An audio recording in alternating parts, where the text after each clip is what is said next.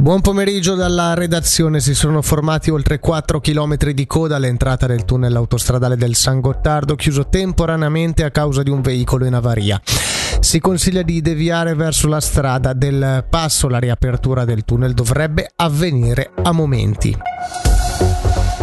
Le aziende ticinesi sono seconde in Svizzera solo a quelle di Zugo nei ritardi con cui pagano i fornitori.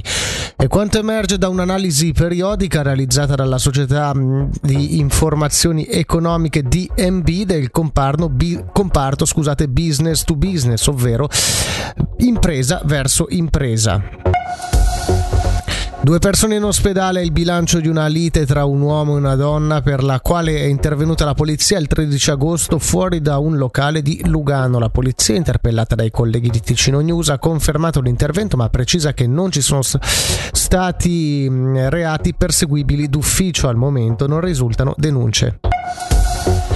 Vezia Tavolino Magico apre il suo 4° centro di distribuzione del Luganese. Al centro parrocchiale San Domenico Savio ogni mercoledì una dozzina di volontari distribuirà cibo salvato dal macero a 120 residenti del territorio. Si tratta del 15° centro nella Svizzera italiana. Meteo in prevalenza soleggiato, temperature massime 24 gradi.